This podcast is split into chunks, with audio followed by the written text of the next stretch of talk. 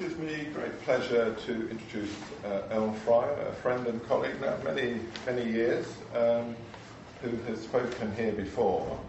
Uh, and when I know he's in London, uh, I always ask him to give us an update on uh, Trump and trade or, or things Canadian.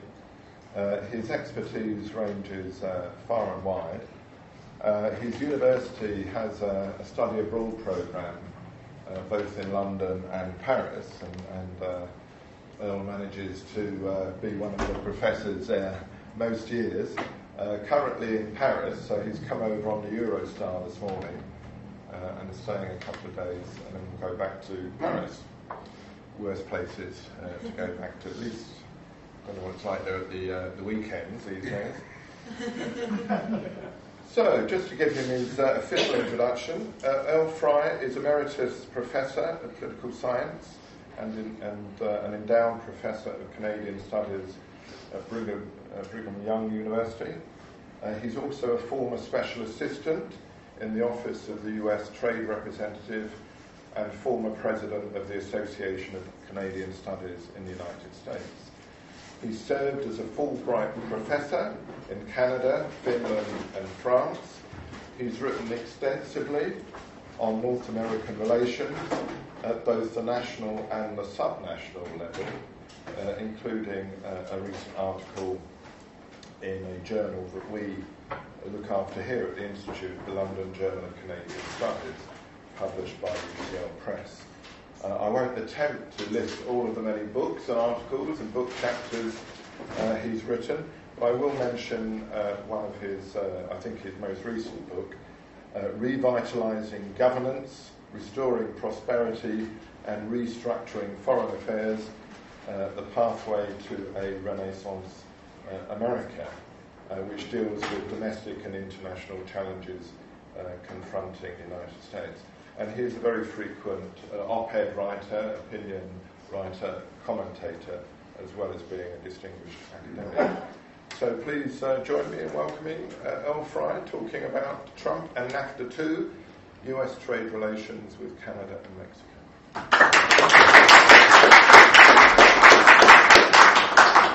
Thank you very much, uh, Tony's been kind enough to invite me a few times here, and I appreciate that very much. I, as he mentioned, I'm living in Paris. I'm doing a research project on uh, the strengths and challenges of the EU, the strengths and challenges of the US, the strengths and challenges of the transatlantic relationship, and then asking the very provocative question are we seeing almost an inevitable shift in uh, political, strategic, and economic power away from the North Atlantic region to Asia.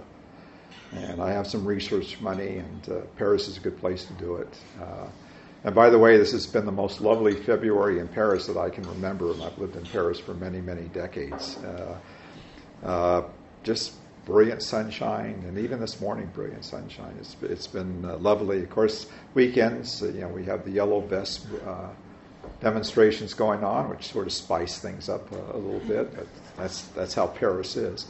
Um, and uh, so, anyway, it's very interesting uh, to uh, to watch what's going on on both sides of the Atlantic. So, without further ado, let me let me get started on this, and I'll go on for about 45 minutes. And above all, we want to have your questions. Uh, you know, in terms of the historical background of, uh, of NAFTA, NAFTA 2, what uh, President Trump is calling the USMCA, you know, U.S. Mexican Canadian uh, agreement, uh, we go back to all the way to 1854 uh, when we had sort of free trade between Canada, which was not Canada per se as a sovereign country, but part of British North America then, and the United States.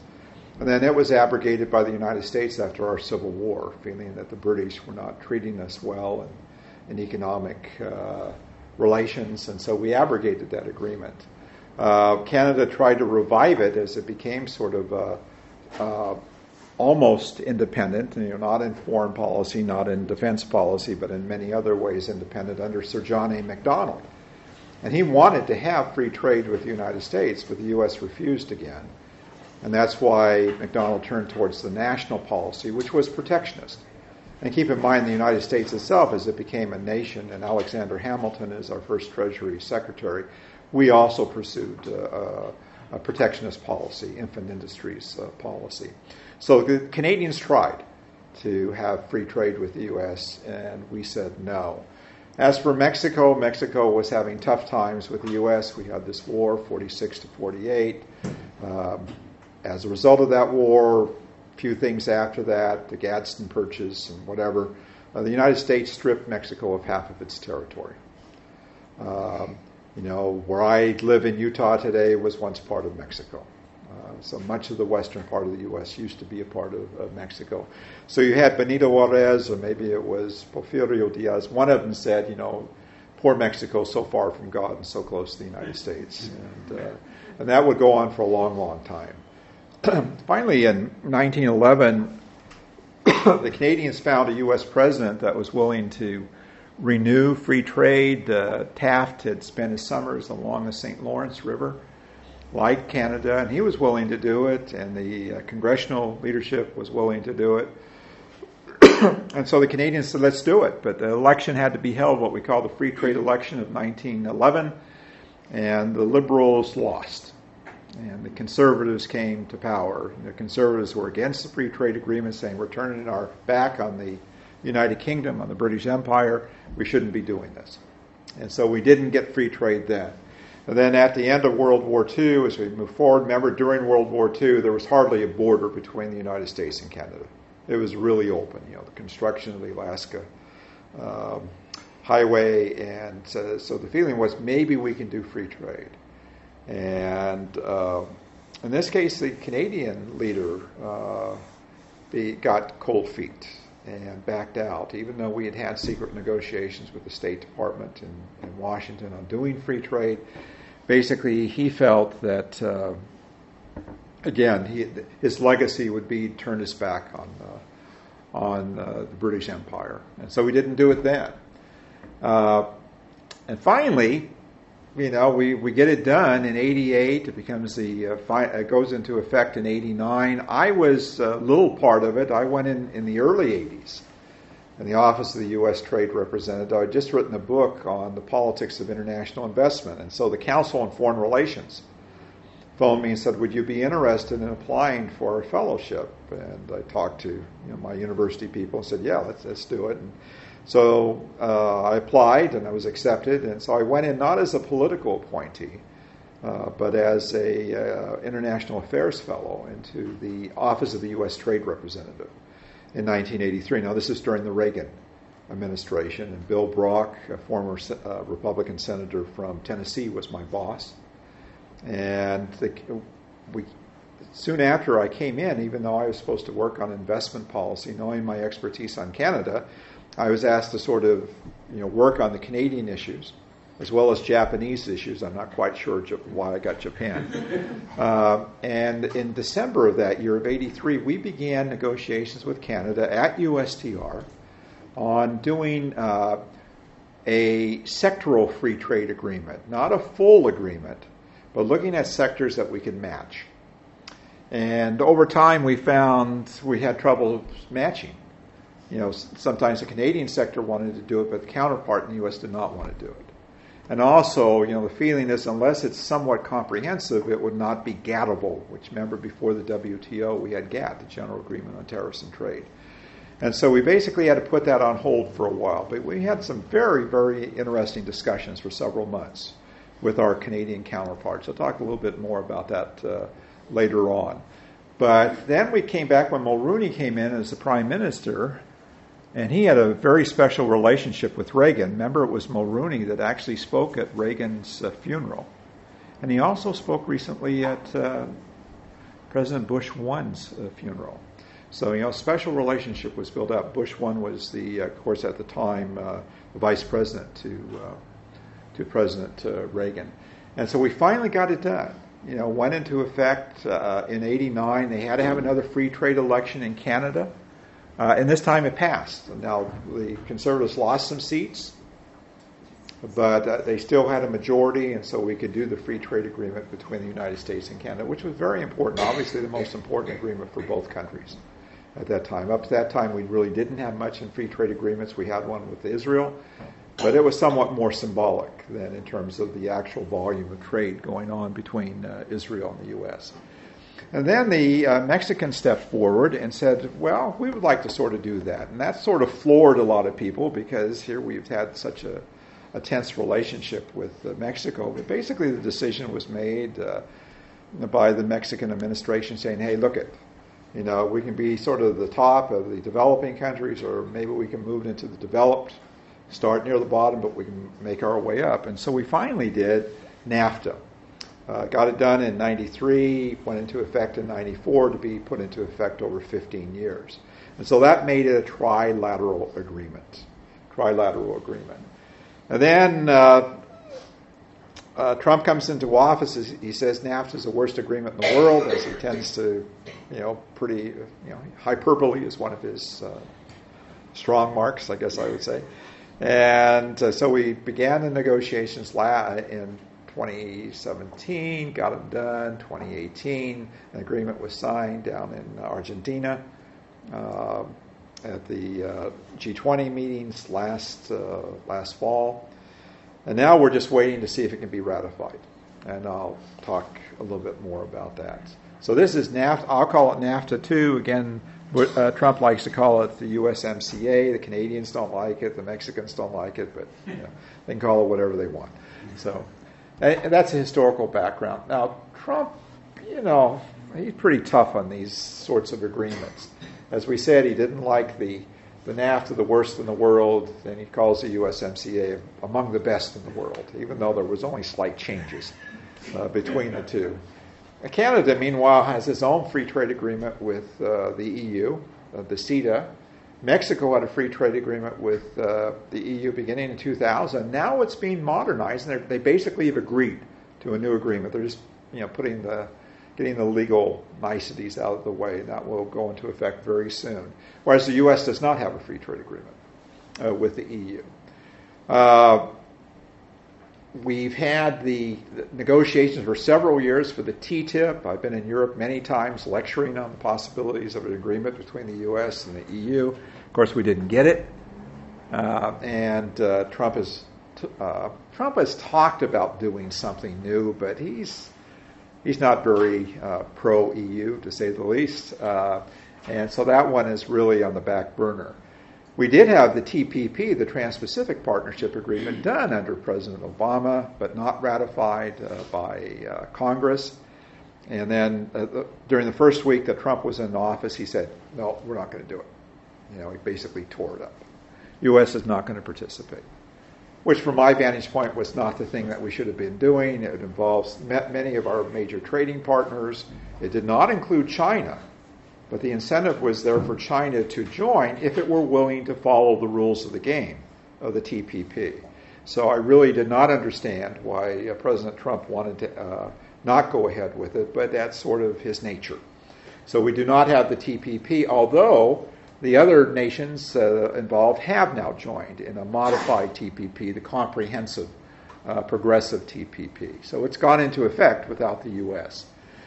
Uh, the WTO is there as sort of a fallback. If we do not get NAFTA 2, then we probably revert back to the WTO. Some say, could we do the Canada US FTA? Well, it's up in the air. But the WTO is there, it includes most of the major nations in the world. Uh, Trump doesn't like the WTO either. Uh, but it's there, you know, in the background, uh, where most nations uh, subscribe to the WTO, and of course China is a member of the WTO. And then, of course, here in uh, in Europe, uh, you have your own uh, uh, things going on uh, with the Brexit. Who knows how that's going to turn out, and you know what's going to happen in terms of UK participation with the EU, whatever type of plan might be there. So lots of things going on in terms of trade agreements around the world. Uh, in terms of the U.S., I don't want to go into this in much detail, but what I can tell you is there's not trade between the United, uh, United States and Canada is pretty well balanced. Canada has somewhat of a surplus in goods. We have a big surplus in, in services. Overall, we actually have a surplus. President Trump doesn't talk about that, but we actually do have a surplus in terms of trading goods and services.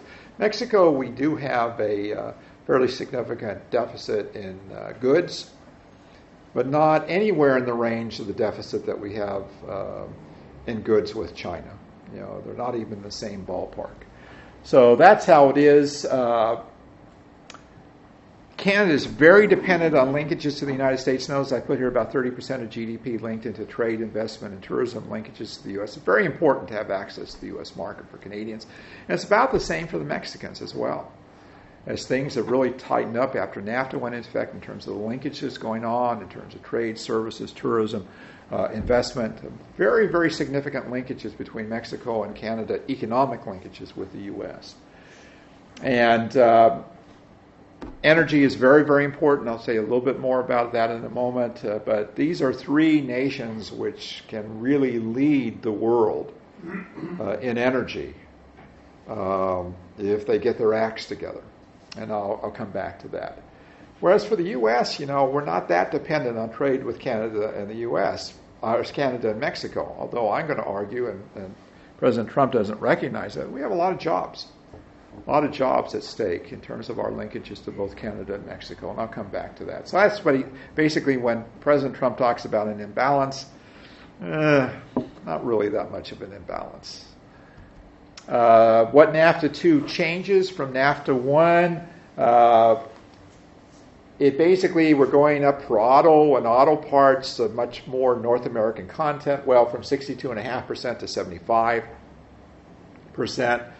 By 2023, 40 to 45 percent of auto production must come from workers that make at least $16 an hour. A lot of this onus would be on Mexico to bring uh, the uh, wages in the sector up. Uh, U.S. will get uh, greater penetration on the Canadian dairy sector, but notice that 3.6 percent. You know, President Trump said this is a great victory, and you know, looks good for those voters in Wisconsin, you know, a few other border states, but uh, it's not really going to be that much of a change. Uh, the Canadians did get a victory on Chapter 11 investor state uh, dispute settlement. Uh, generally, U.S. companies did very well in the NAFTA Chapter 11. Many American politicians are not happy with Trump giving up on uh, Chapter 11, uh, and some want to see that rene- renegotiated. But that was a that was a Canadian win, and a win for Mexico too. even though Mexico has not had the defeats in Chapter 11 to the degree that Canada has. And then chapter 19 was also a victory, uh, particularly for the Canadians, where when it comes to anti dumping, countervailing duty, and other related cases, you still will have a panel that will look at it instead of just relying on U.S. courts or the Congress. And the Canadians felt this was very, very important. It will be important to the uh, Mexicans as well, but not quite as, as important. We've had some modernization of the digital economy, which was necessary. There's no doubt about that and some, you know, intellectual property protection and copyright uh, protection. That's probably not bad, but it's a mixed bag. And particularly when you get to the pharmaceutical sector, I just think it helps the big U.S. pharmaceutical companies to get a bigger share. Makes it more difficult to use the generics. And I don't consider that to be a great victory, but nonetheless, that was done. But the major victory was, and we'll see if this lasts, is that at least we can we did not have NAFTA abrogated. You know, with NAFTA two, basically we continue to have uh, the three country uh, trade accord if it gets ratified in the three countries, and that's the big question. I want to I want to talk about that a little bit. Negotiations and ratification, as I said, began in August uh, uh 17 in Washington, ended in November 18 almost derailed several times, which sort of goes along with Trump's notion of the art of the deal, you know, threatened to walk away. Uh, Trump preferred two separate bilateral accords. I've written on this. Uh, he would rather have had a bilateral with Canada, a bilateral with Mexico, separate one. Got came close. The Mexicans bid at this one a little bit, but the Canadians basically then was able to shift it back to trilateral. Uh, Trump, uh, Trump's notion was you work with weaker nations. And because you're the stronger nation, you'll get more concessions. All right, that's why he likes these bilaterals instead of multilateral regional agreements. And but that would have brought us back to this the scepter of a scepter, scepter of a um, of a hub and spoke. So if we had a separate agreement with Canada, a separate agreement with Mexico, then if you look at future investment coming into North America, a lot of that would go to the U.S. because the U.S. would have the access to both the northern and the southern markets. And that was a problem.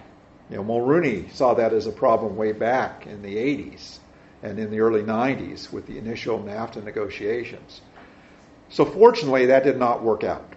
You know, we didn't go to the two separate uh, bilateral accords, and so we were able to avoid the hub and spoke uh, to a certain extent. Hub and spoke, you know, in airlines in the U.S. in particular, you see it in Europe where you have a, you go to a major airport and then you have smaller planes that go out to, to the smaller cities, you know, and so the notion was hub and spoke would favor the United States overwhelmingly in terms of future investment coming in to uh, to North America from around the world. In terms of 1993 and uh, 2019, uh, we get the agreement in 19. We changed presidents. Most of the NAFTA agreement was under Bush uh, 1. But then Clinton is elected president. Of course, in Canada, you know, Mulroney's gone, uh, Kim Clark is gone. We're into uh, uh, back to a liberal government under Jean Chrétien. And so the notion was, well, maybe we're not going to get NAFTA, but you know, they got together and agreed on some side agreements. Uh, and still, it was tough. It was difficult. Here, you had Clinton, a Democratic president. and You had Democratic majorities in both the House and the Senate, and a majority of those Democrats voted against NAFTA. They voted against NAFTA, but there were enough Republicans that joined in that Clinton could get it through. Now, of course, we're looking at a Democratic majority in the House and a Republican majority in the Senate, and the Democrats can block it if they so decide to do it. They don't like Trump, they don't want to give many victories, and so this complicates things in terms of getting the ratification. Now, for Canada and Mexico, it will probably go through if the U.S. does it. Now, Canada is very adamant uh, and, and, understandably saying, we're not going to ratify this unless you end these uh, steel and aluminum um, tariffs that you put on our products under a pretty vague section of, uh, of our uh, trade code uh, that deals with national security. And, you know, everyone thinks that if we do get NAFTA 2 ratified by the Congress, that Trump will end it. Hopefully. Hopefully he would. You know, he's unpredictable. And then it looks like the Canadians would do it. There's an election coming up in Canada this fall. It's not going to be the easiest election for uh, for Trudeau. Uh, there's been some stumbles along the way, but probably you know he's got to be favored at this point to to get a majority. Uh, but it's not a done deal yet. And of course, in Mexico, we just had the election of AMLO, Lopez Obrador, and so he can do whatever he wants. He has a solid majority in, in both chambers of uh, of uh, the uh, Mexican Congress, so they can do it, but they're going to wait on the U.S. And so the big question then, then is, will the U.S. do it? And I'll, I'll say a little bit more about that in a moment. Okay, I think I think that uh, we probably can do like in 1993 some side agreements to get it done. We had a side agreement on labor, we had a side agreement on uh, environmental standards. Uh, uh, wanted to guarantee that the U- uh, Canada would not have to send en masse huge quantities of fresh water to the U.S. He got that. You know, I think we could probably do that in this case too. Uh, side agreement on labor, and also you know making sure that each country uh, follows through with, it, with its commitments in terms of uh, labor protection, increase in labor uh, wages, particularly in the auto sector. Uh, we can do it with environmental as well, uh, you know, something like that. So it can be done. Uh, and we can learn from 93 and get these uh, side agreements uh, uh, in place if the if the Democratic majority in the House is willing to go along with it. All right, and so we'll have to see. They're going to have to basically make that calculation. This is going to go on for a few months now. See, there's still a there's still a study being done in Commerce, the International Trade Commission, on the what will be the ramifications of NAFTA 2, and that hasn't been released yet. It's going to be released, released very soon. Then they could go ahead. They can go ahead, and a bipartisan group has gotten together of businesses, agriculture, uh, high tech to try to convince uh, both the Democrats and the Republicans, you know, Trump supporters and and Pelosi supporters to, to basically do it sometime in, in 2019. We'll just have to see, though. We'll have to see what, what's going on. Just this weekend, uh, uh, the Canadian Foreign Minister Freeland was in Washington meeting with Nancy Pelosi, basically talking about well, how can we get through this. So we'll see what happens. Uh, it's very difficult for Democrats to work with uh, with Trump. Trump is pugnacious, pugnacious as you know, and uh, very few people like Trump.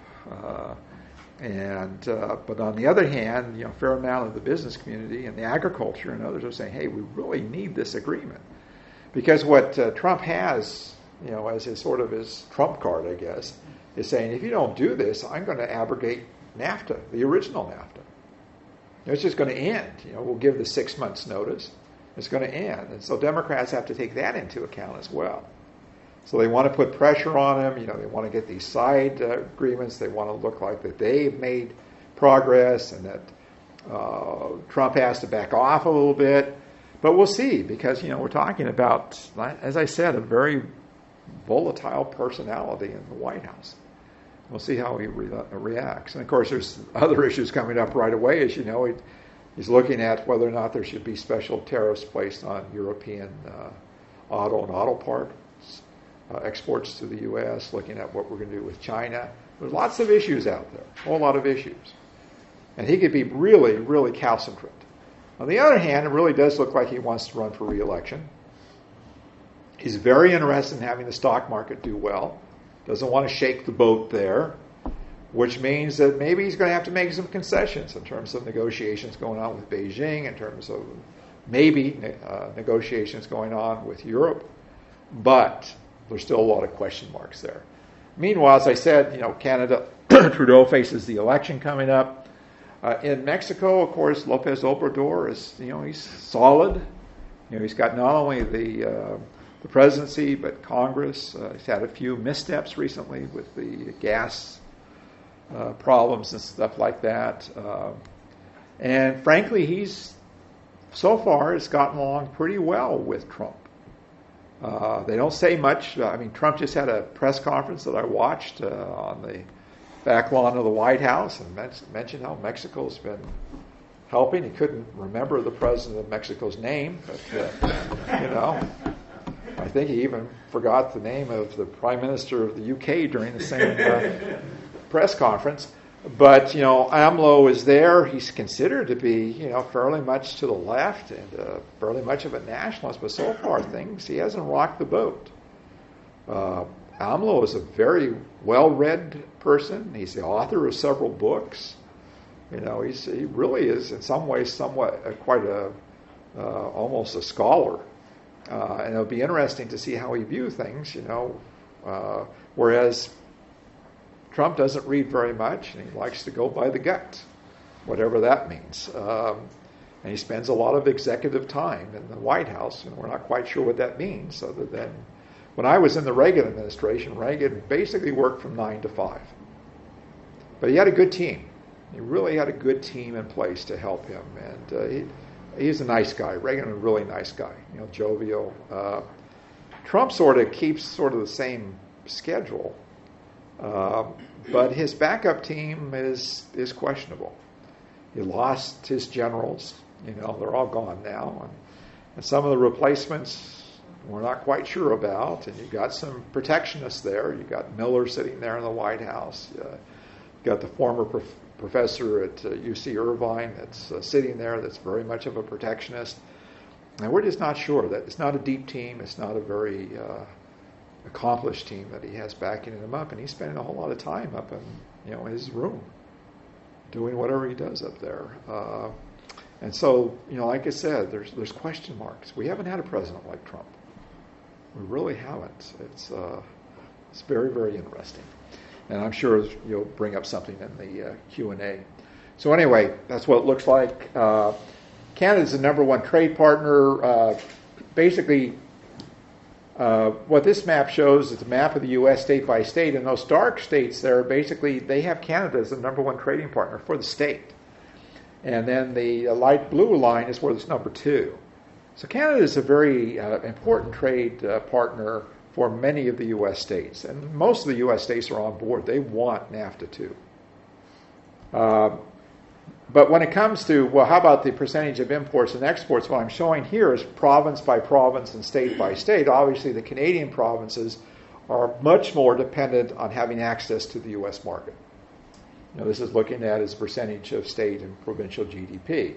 You know, with the exception of Michigan and Vermont up there, you know, most of the states, yeah, Canada's the number one trading partner, but not a whole lot of their exports go to Canada as a percentage of their total exports to the rest of the world. So again, it is different. You know, the Canadians and the Mexicans very much dependent on having access to the U.S. market. Those markets are important to the U.S., but not nearly as much. Not nearly as much if you're looking at uh, percentage of GDP. This shows what uh, China has been doing with the Silk Road, you know, and they have both the land routes and uh, maritime routes. You know, they're, they've been very, very ambitious in terms of what they're doing in comparison to the United States, where we're really not doing a whole lot. We've done something with South Korea, but again, uh, Trump got some concessions there, done some stuff with Brazil, got some concessions there, wants to get uh, NAFTA 2 in. Uh, but, you know, we haven't been doing nearly as much as China has been doing in trying to solidify economic relations. Now, China is facing some challenges there, there's no doubt, but they've been very much uh, upfront and very vigorous in terms of what they've been doing globally in terms of this Silk Road initiative that goes from Europe all the way over to, to Asia and down into parts of Africa right now. Uh, Trump's foreign policy, again, as you know, he, he, talks about America first, make America great again, MAGA. Uh, it has some linkages to the old Fortress America, no doubt about that. In his mind, many past U.S. agreements have been terrible. Uh, started off with fairly good foreign policy team, as I mentioned, and now they're mostly gone.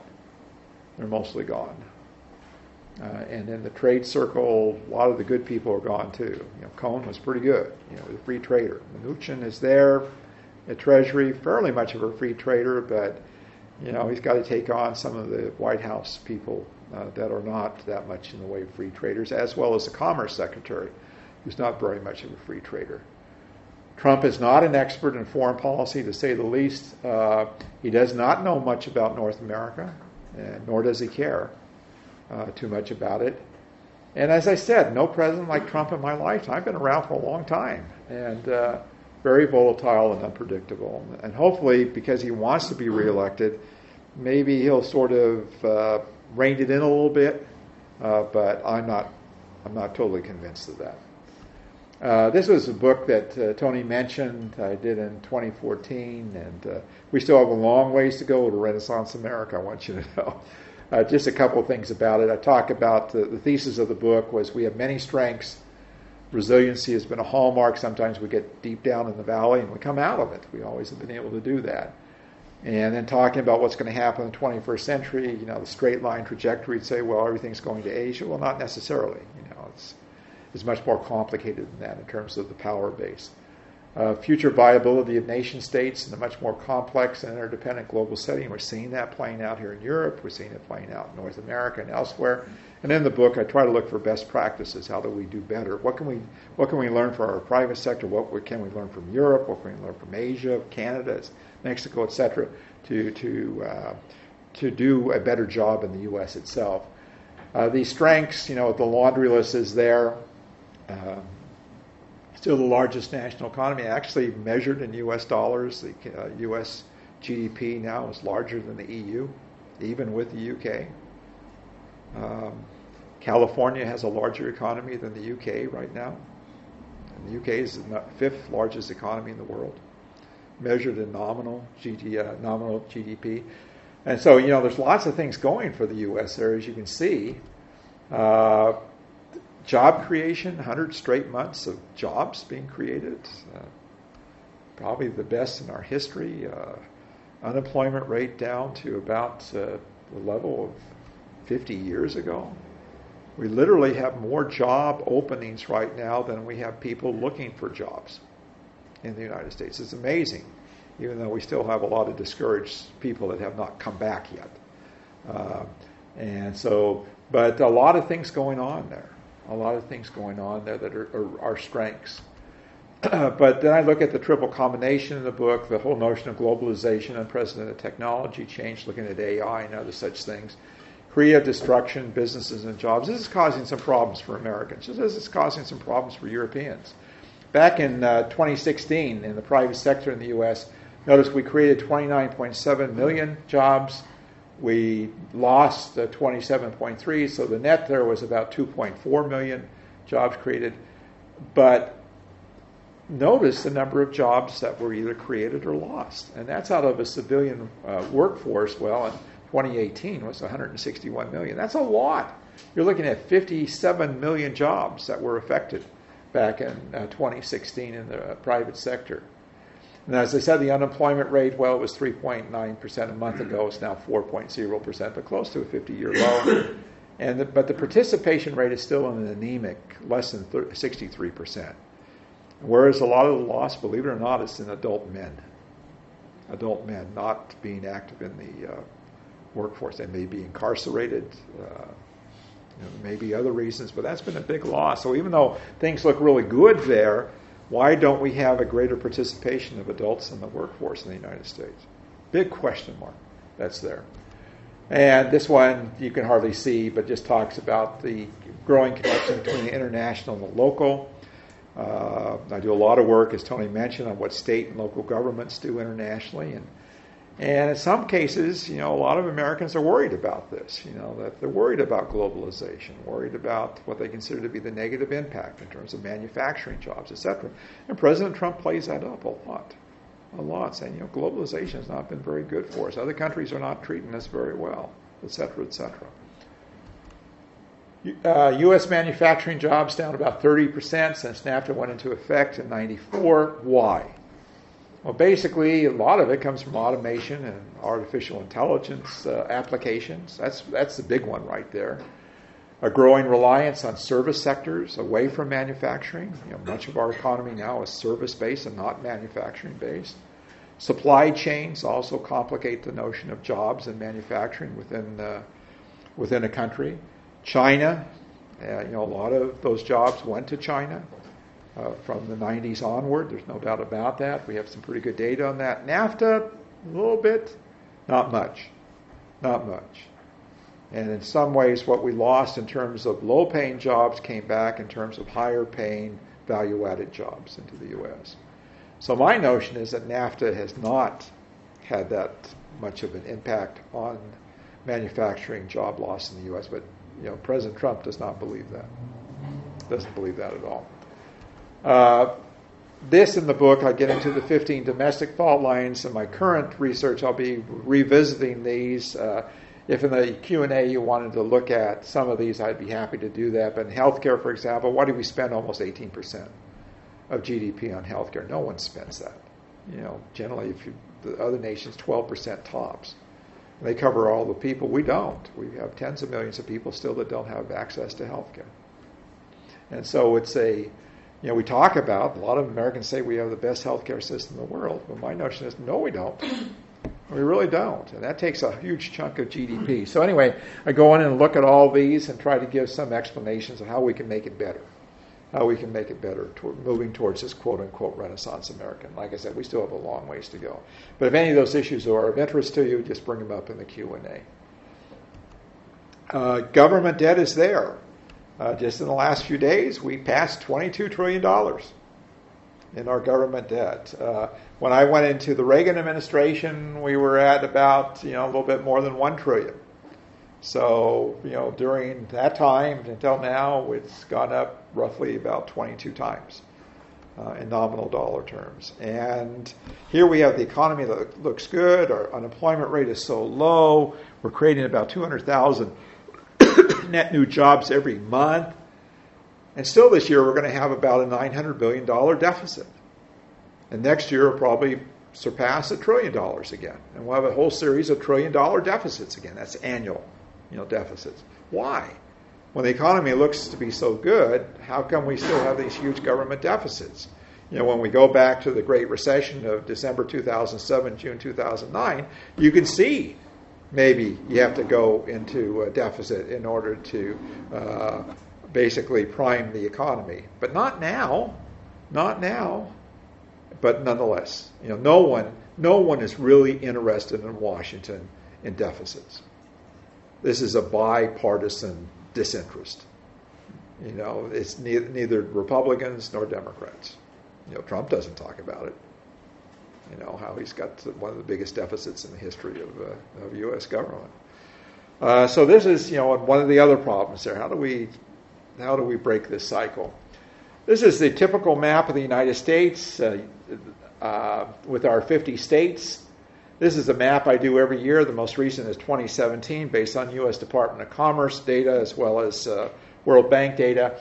And basically, what I do on this is show states what they produce in terms of their state GDP and how does it compare to nations. And so, you know, so my state of Utah produced as much as Qatar did, the you know oil-rich country in the Middle East, in uh, 2017. California was uh, behind Germany and ahead of the UK. And you can see what this shows is there's really a lot of dynamism at the state level. And the lowest unemployment rates are not in the bicoastal states like California and Florida or New York. They're really in some of the interior states. You know, in Utah, Utah's landlocked. A lot of it is desert, mountains. And our unemployment rate, I think, is 3.1%. You know, and there's just, there are jobs going to begging right now. And same in Nebraska and other things like that. So it's a very dynamic economy if you get down into the nuts and bolts and get down to the state and local level. And very, you know, these uh, these actors can they they are playing more of a role internationally in terms of trying to do trade deals, investment deals, tourism deals, etc. And this is something that most Americans are not aware of, but I do a fair amount of research on what the state and local governments do internationally. This again is our our our NAFTA territory. It's a vast area, as you know. Canada's the second largest nation in the world after uh, Russia. Uh, the United States is basically tied with uh, about China with for third uh, in the world. Mexico uh, ranks pretty pretty high as well. Uh, if you're looking at the population, it's getting up close to 500 million people now, and three about 498. So it's not that much smaller than the EU, with the UK a part of the EU. The EU has about 512 million.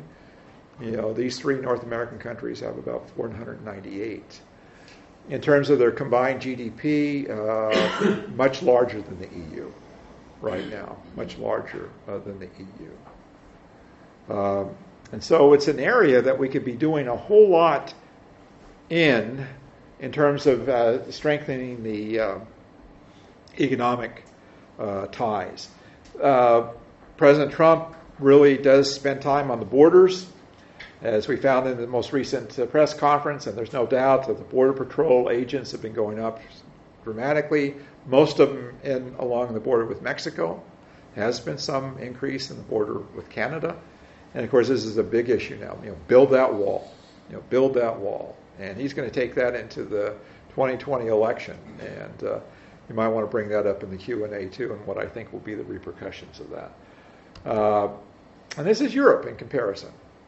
I like to show this because basically, even with the problems we're having uh, in North America, I'm not quite sure they're as serious as some of the challenges here in Europe. If we look to the east, we look to the south, whatever, there are lots of challenges in Europe right now. And we just had the Munich conference, which did not go well. Uh, you know, looking at the strategic outlook for the North Atlantic region. Uh, we just had the meeting on Iran and Poland. That did not go well. Uh, and so there are lots of challenges there. There are lots of challenges internally. There's lots of challenges on the border. Lots of challenges in terms of U- uh, Europe's role in the world, uh, diplomatically, militarily. And so, you know, both there are lots of challenges on, on both Nor- uh, North America and in Europe. These are things that we're going to have to look at as time goes on. Finally, what did I learn as a trade negotiator when I was at the office of the U.S. Trade Representative? I told you what my responsibilities were for. I represent the, I represented the United uh, USTR at CFIUS, not a disease. It's a Committee on Foreign Investment in the U.S., where we're looking at, you know, should we be limiting some direct investment uh, in uh, in the U.S. We didn't do much when I was there. We had some behind the scenes talks with the Japanese about maybe not putting an investment there, an uh, investment there, but it, it was pretty much of a paper tiger. It's changing now, and we have one one target with CFIUS, and that's China. If you look at Huawei and others, we're really looking to tighten up in terms of their investment activity in the U.S. And some of it is being done behind the scenes, some of it is being done publicly. But anyway, I was our representative there. Uh, I told you about sectoral free trade. weren't able to do it, but eventually became comprehensive free trade with uh, with the FTA between Canada, the U.S., and then NAFTA.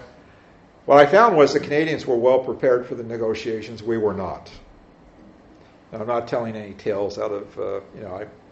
Uh, I understand, you know, what my security obligations are there, but they were well prepared for the negotiations when I was there for the sectoral free trade not only at the national level, but also at the provincial level, particularly Ontario and Quebec and Alberta, to a lesser extent British Columbia, very well prepared.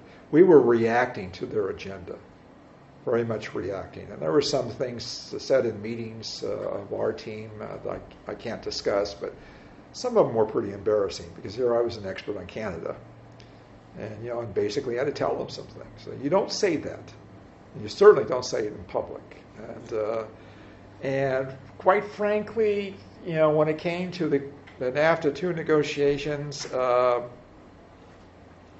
we had some functional expertise, but not really a whole lot of expertise vis a vis North America. We really could have done better.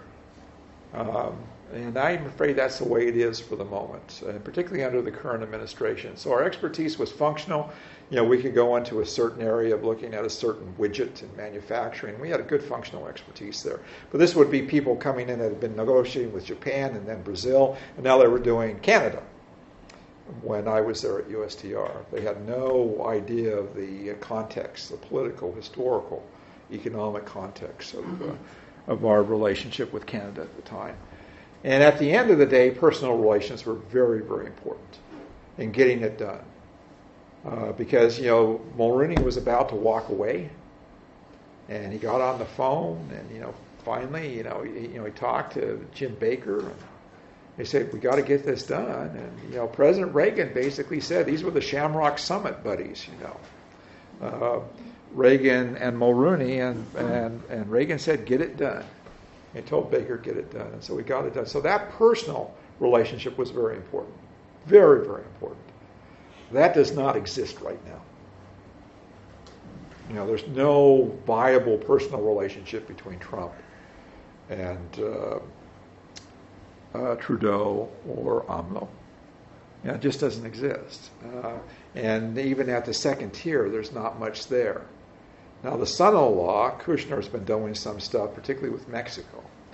He did pretty well with the previous uh, Peña, uh, Peña Nieto administration, but you know, so we're not very deep there. So if we're going to rely on personal relations, we may be in trouble there in terms of getting this NAFTA 2 finally ratified. A lot of difference between NAFTA and the EU, as you know. All we do in NAFTA is basically freer trade. We do some accommodation for investment a little bit in terms of the movement of people, but not much. These are professionals, business people that can go into the country for one, two years generally. But it's mostly, you know, commerce, you know, trade and investment. It's uh, very limited movement of labor across the border.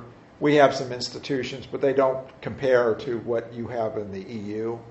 You know, ours are really not that great. Of course, we have no common currency.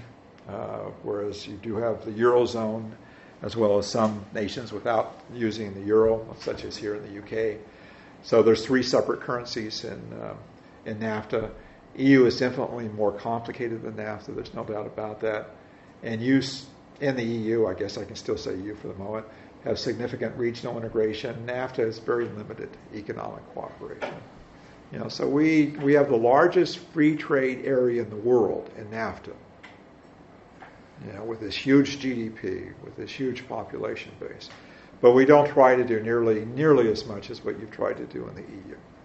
Uh, you know, there, there, are a lot of uh, uh, things that are just not similar between the two. All right, this uh, you know just this is what we're going to do with the TPP. the reason why I put this in again was to show you how important Canada and Mexico is to the U.S. in terms of the trade relation. Notice that Japan there among the the, the potential TPP members was was there as third, but far far behind Canada and Mexico in terms of importance to the U.S. as as trading partners. And so the issue in perspective, you know, a lot of what comes in from Mexico uh, in uh, value added goods actually have a lot of U.S. content, which President Trump never talks about. Already has a lot of U.S. Con- content, maybe assembled in Mexico, some value added uh, there, but then shipped back to U.S. And same with Canada. Same with Canada. So when we look at, you know, he's very uh, obsessed by deficits. But if you're looking at, well, what's coming in? How much of it, how much of it already has U.S. content? Then things look a whole lot better you know, in terms of having a balanced uh, trading relationship with our two partners to the north and south. Mexico will not not that long uh, long a time in the future become a top 10 global economy. You know, it ranks number uh, 15th now in terms of GDP, 10th in terms of population. Canada uh, in 2017 was the 10th largest economy in the world with only 37 million people. Uh, we're an energy giant, as I mentioned, believe it or not, and even though this gets into the, uh, to the controversy about fracking, uh, the U.S. has become the largest oil producer in the world again. And some months, the largest producer of natural gas in the world again. All of a sudden, here we had these huge imports coming in. We still have a fair amount of imports, but not like in the past because of what's going on in the Permian Basin in Texas, up in uh, the Dakotas, what's going on in Pennsylvania. Amazing, amazing uh, what has been produced there. And so, and Canada has a lot of potential. Mexico does too. You know, if uh, AMLO can do something about reforming Pemex, that would really help Mexico a lot. And so, this is a major energy giant that we're looking at in North America. Supply chains add to international competitiveness, although President Trump doesn't recognize that. I'm interested in deficits. Well, how about the supply chains and what's being contributed by your suppliers or your uh, basically uh, your subsidiaries overseas? He doesn't take that into account. U.S. Chamber of Commerce thinks that there are 14 million U.S. jobs dependent on linkages to Canada and Mexico. That's a lot, 14 million. And we've had a fourfold uh, increase in trade in North America since NAFTA much more than U.S. trade with the rest of the world in terms of percentage uh, increases. And um, this is a very interesting one. Uh, latest, latest figures we have, I'm looking to get 2018. But in 2017, U.S. exports to uh, Canada were about equal to U.S. exports to the entire European Union. There was a $1 billion difference. So here you had as many U.S. exports going to Canada with 37 million people as the EU with 512 million. Now, part of that, you know, there may be a little double counting in terms you've got things crossing the border, like in the auto sector, and then, you know some of that is counted twice, you know. But but overall, you can see how important. And U.S. exports uh, to Canada greater than exports to China, Japan, and the UK combined. So this is an important relationship, and sometimes I don't think the United States and the Trump administration takes the relationship seriously enough. Uh, so basically, that's what I have. We'll look at 2019 to see if it's finally ratified. If it gets through the U.S. Uh, Congress, it has to be a majority vote in both chambers. This is under what we call the Fast Track or the Trade Promotion Authority. Uh, if it gets through, then I, I think you know the Canadian uh, Parliament and the Mexican Congress will go ahead with it. Uh, we may have these side agreements, you know, a little bit on environment, a little bit on labor protection, stuff like that. But uh, it can be done, but a lot's now dependent on the Democrats. You know, in the House of Representatives, are they willing to give some and and uh, basically have to swallow hard because this will be viewed by Trump as his great victory. Look what I did! Got rid of the worst agreement in the world to the best agreement in the world. Now I got it. You know, that's hard for the Democrats to stomach. But a lot will go on uh, during 2019. Some say it may go on to 2020. Of course, that gets you into a presidential election year. In fact, we're already into a presidential election year. Believe it or not, uh, we're within a year of the first caucuses in Iowa. One year. And starting in May, there are going to be presidential debates. And uh, CNN is basically saying, well, we'll, we'll allow 20 Democrats to be in the debate, you know, based on, well, do you get 1% of support from, uh, from the polls? And have you raised so much money from so many people? But we're already there. These debates will begin in May. We've got the former governor of uh, Massachusetts that said he's going to, Republican governor says he's going to uh, challenge uh, Trump uh, during the primaries. The governor, Governor Weld is sort of, you know, he's, he, you know, I don't think he's totally serious. But if you get Kasich from Ohio getting in there, you've got uh, Hogan from Maryland, the governor of Maryland's talk about uh, challenging Trump. Uh, we'll have to see how that works out. Uh, but for the moment, it looks like Trump will get the nomination of the Republicans. We'll see. Something can happen because you go back to a similar stage uh, uh, back in you know uh, 2015. It looked like that Hillary Clinton was going to win. She's going to win going away. And who had ever heard of, uh, or going back, excuse me, prior to that to, to 2008, who had ever heard of Barack Obama? You know, it hadn't even finished his first term as a senator and, from Illinois. So a lot of things can happen in the meantime, but it's going to be a very, very interesting uh, presidential campaign. And with that, let me stop and take your questions. Well,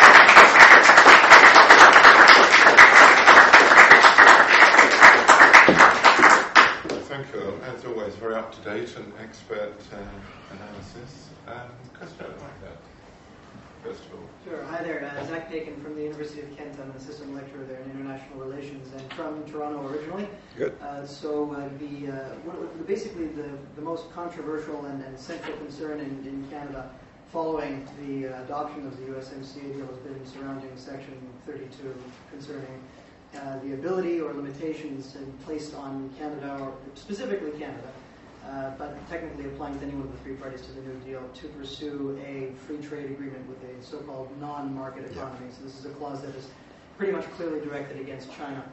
I know many people will come back and sort of say, well, that's not such a big deal because you know there was already in the previous deal the ability for any party to withdraw on six months' notice, and so this doesn't change that fact. That this new clause also mentions the ability to, to withdraw they don't like the deal that they that they see uh, negotiated with China. But I'm wondering if you could, based on your knowledge of, of Canadian trading uh, opportunities and Canadian trade history and the like, whether or not you think that this poses a significant challenge uh, for China, for Canada to be able actually to pursue trade liberalization and perhaps a free trade agreement at some point with China down the road. I know this might take some time, uh, you know, but uh, basically over the, over the long term, whether or not you think that Canada has basically completely hitched its wagon right now to a North American type bloc, or whether the possibility for diversification in Canadian trade actually uh, exists, which is something that, of course, they've been pursuing for, for quite some time.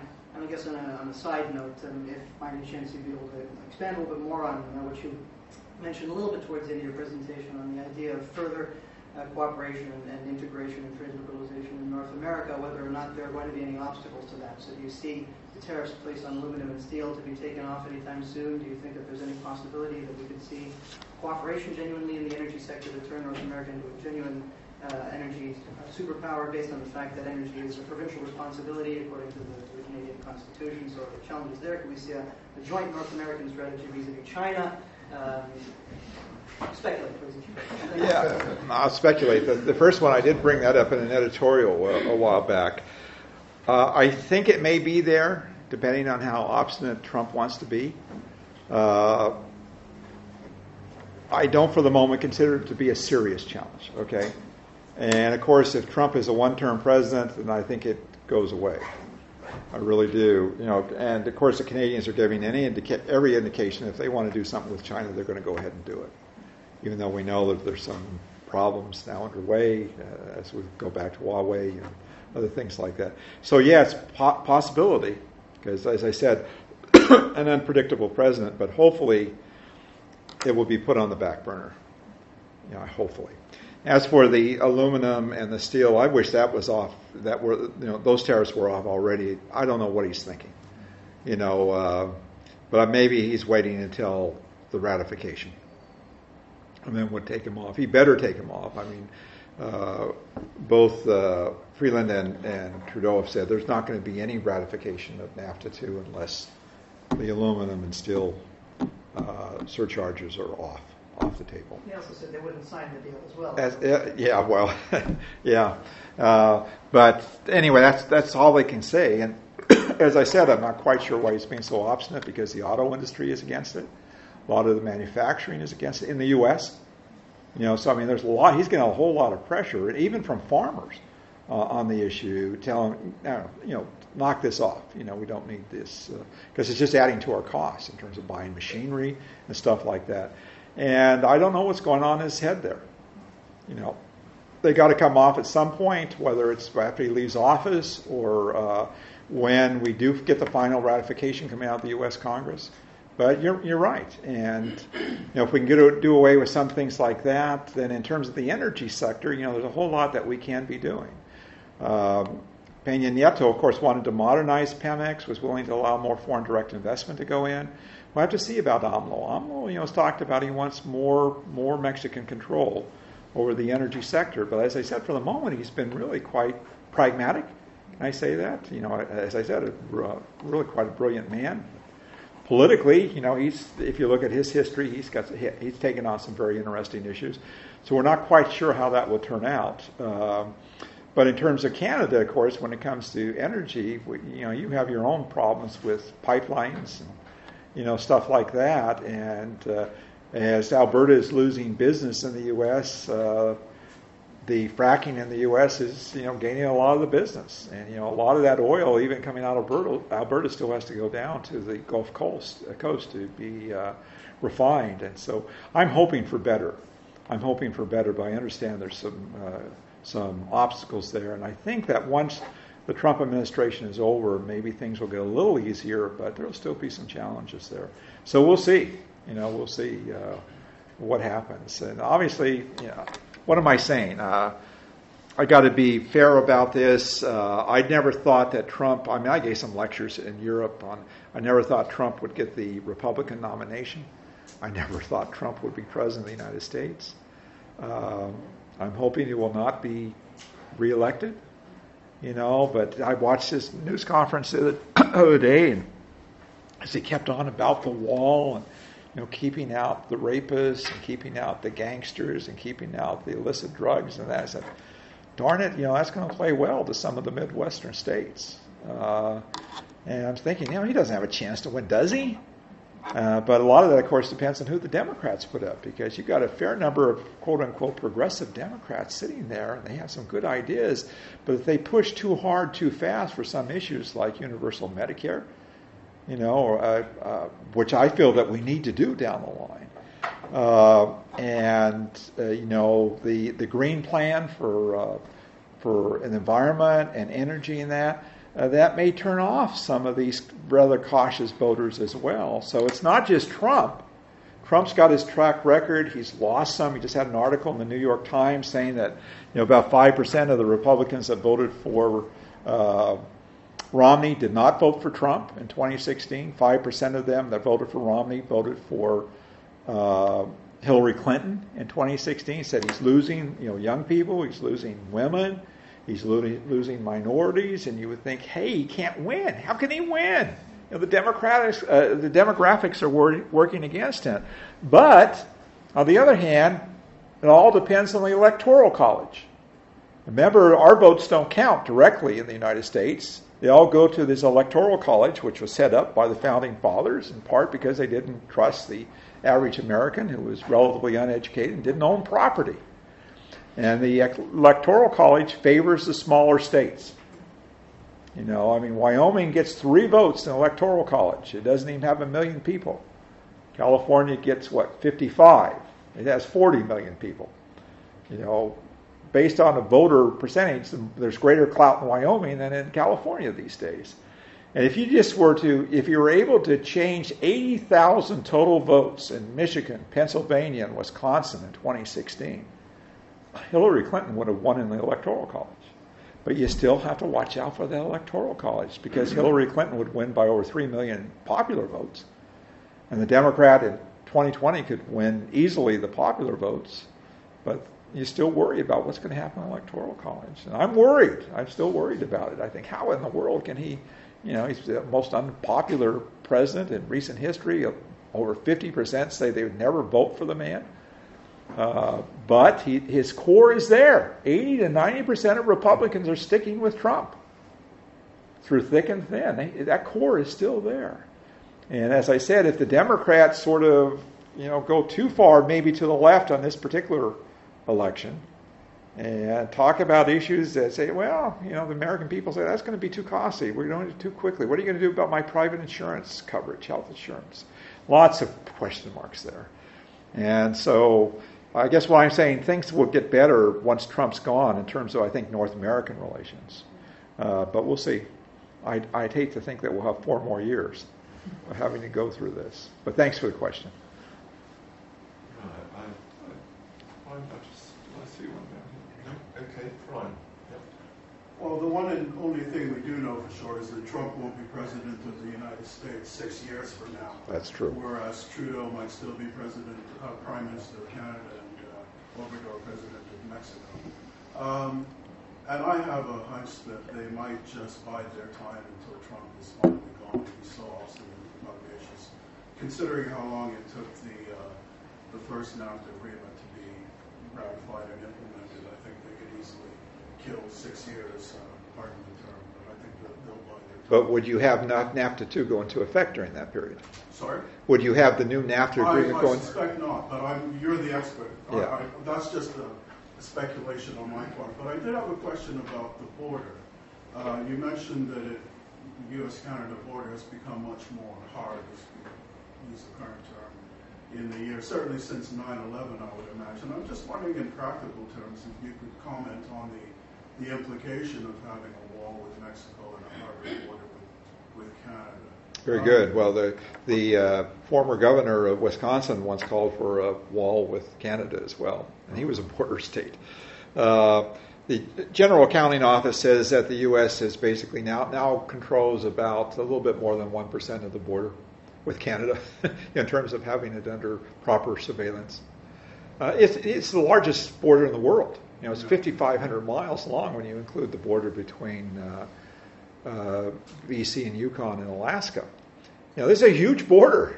And so, yeah, you're right. You know, we we're doing, uh, we're spending more money, not nearly as much as we spend on the southern border. But fortunately, it hasn't become that much of an issue. Uh, there are some committees, or excuse me, some reports in Congress uh, and in the administration that basically argue that the threat from terrorism is actually greater coming from Canada than from the U.S.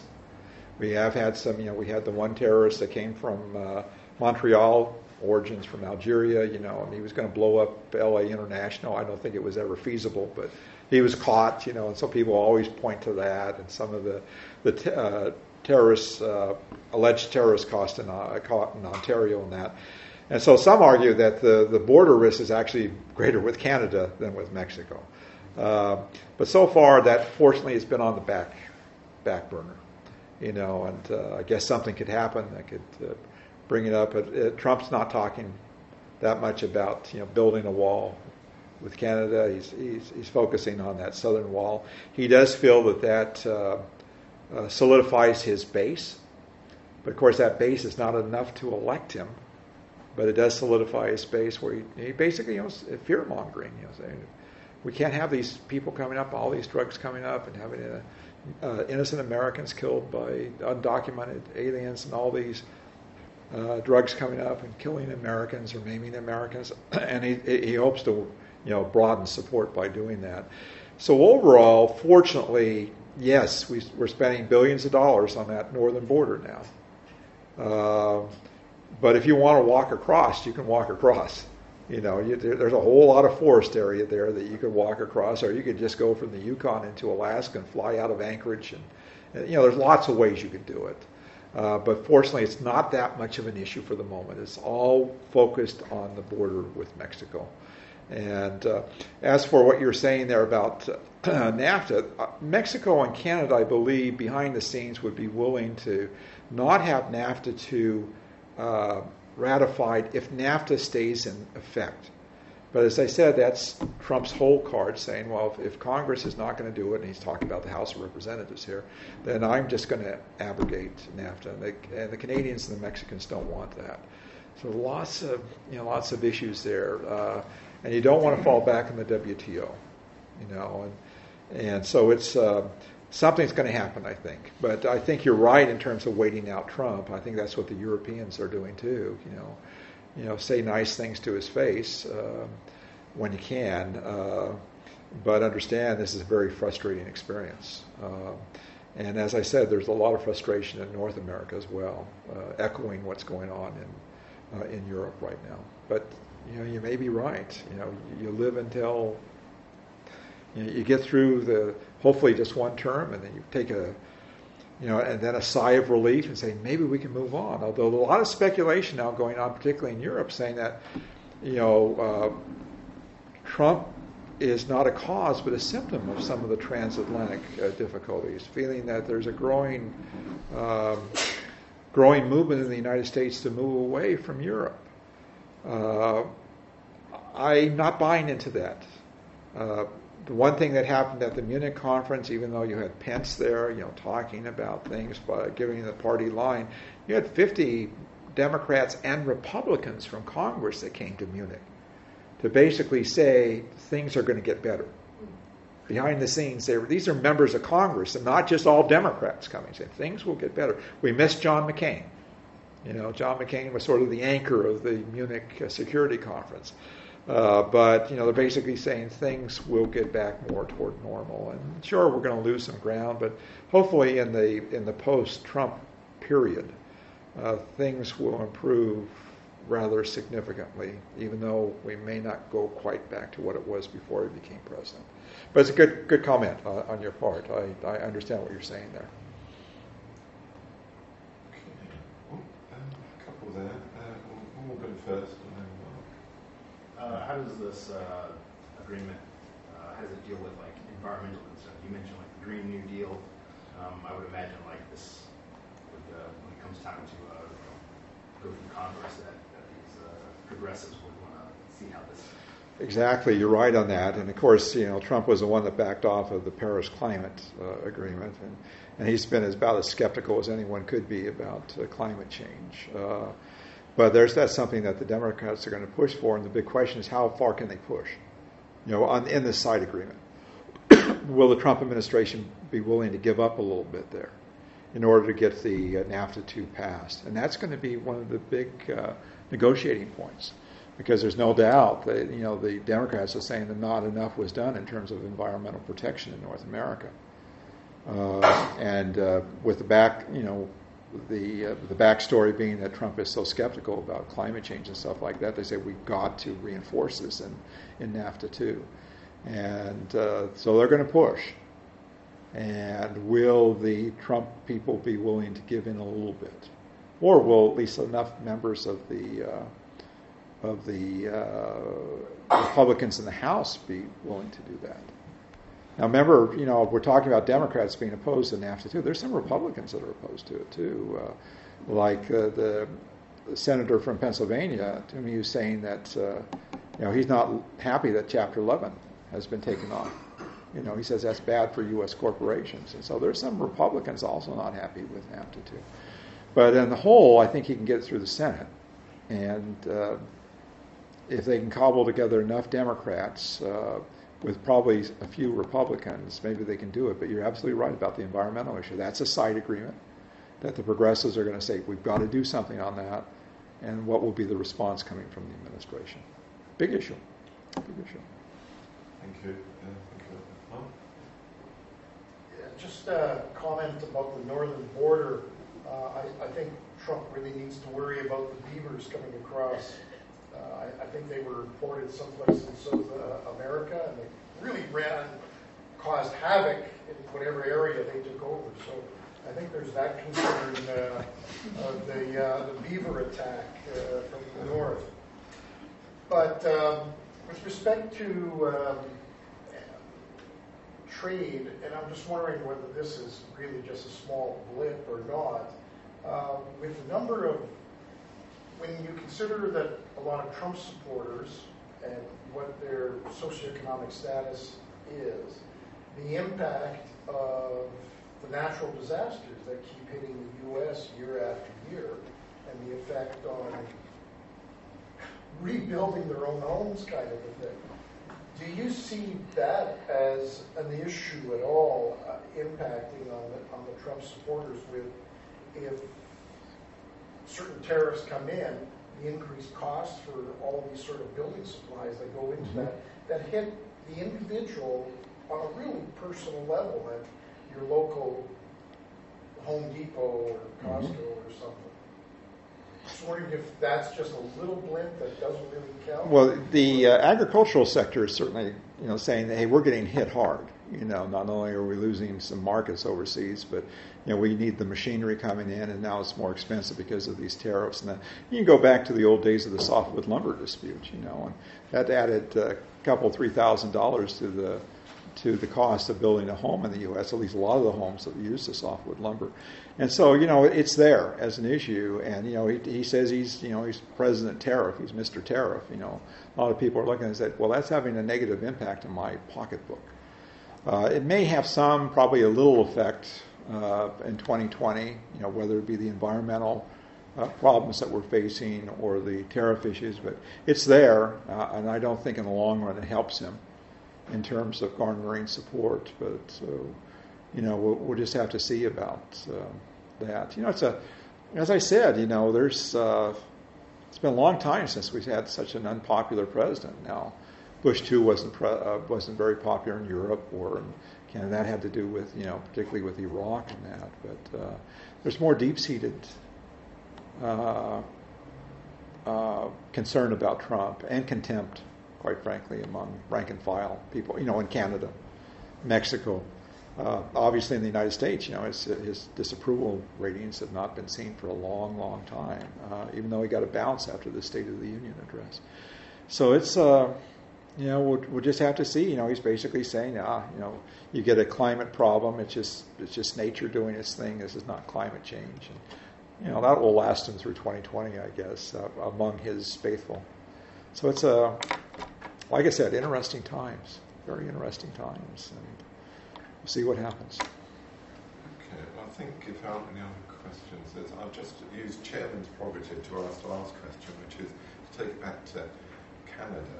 Uh, and um, personal relationships, as you say, are important in politics. They're not everything, but they are important. And one gets the impression, both from the media and just looking at the body language, of Trump and Trudeau in public, even the signing of the NAFTA 2, their, oh, yes. their relationship does seem to have sunk to quite a low.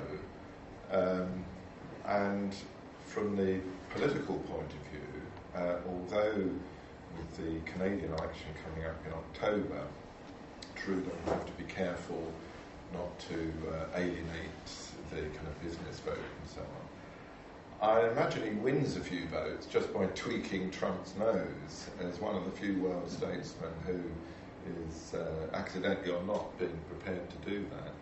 So, how do you see the Trump Trudeau personal relationship?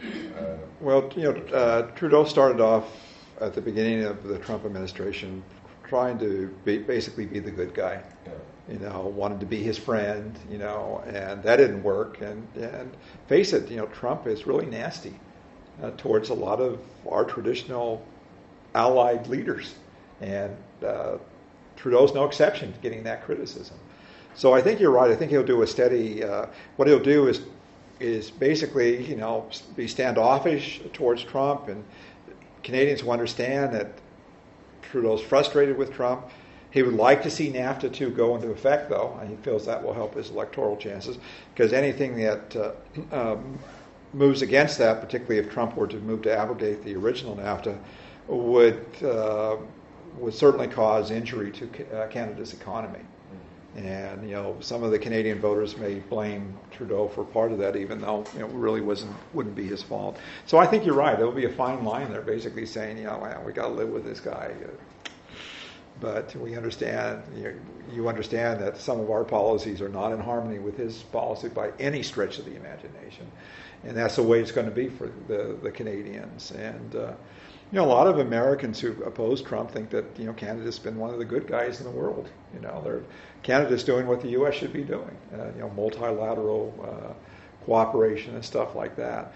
In Mexico, you know, we're not quite, sure about AMLO. Uh, do we have anyone from Mexico here by chance? I was just wondering uh, if you, you came from, because like I said, his, his heritage is really far to the left. He's the, he's the most leftist president that Mexico has, has elected in generations.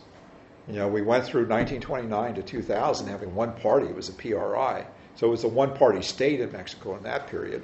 Then you get the PAN come in for two administrations, 12 years, and they were conservative, relatively. And now you get to you going off with this new Morena movement, which is leftist, uh, only recently uh, put together, sort of like you know uh, Macron's new movement in, in, France, you know, new party.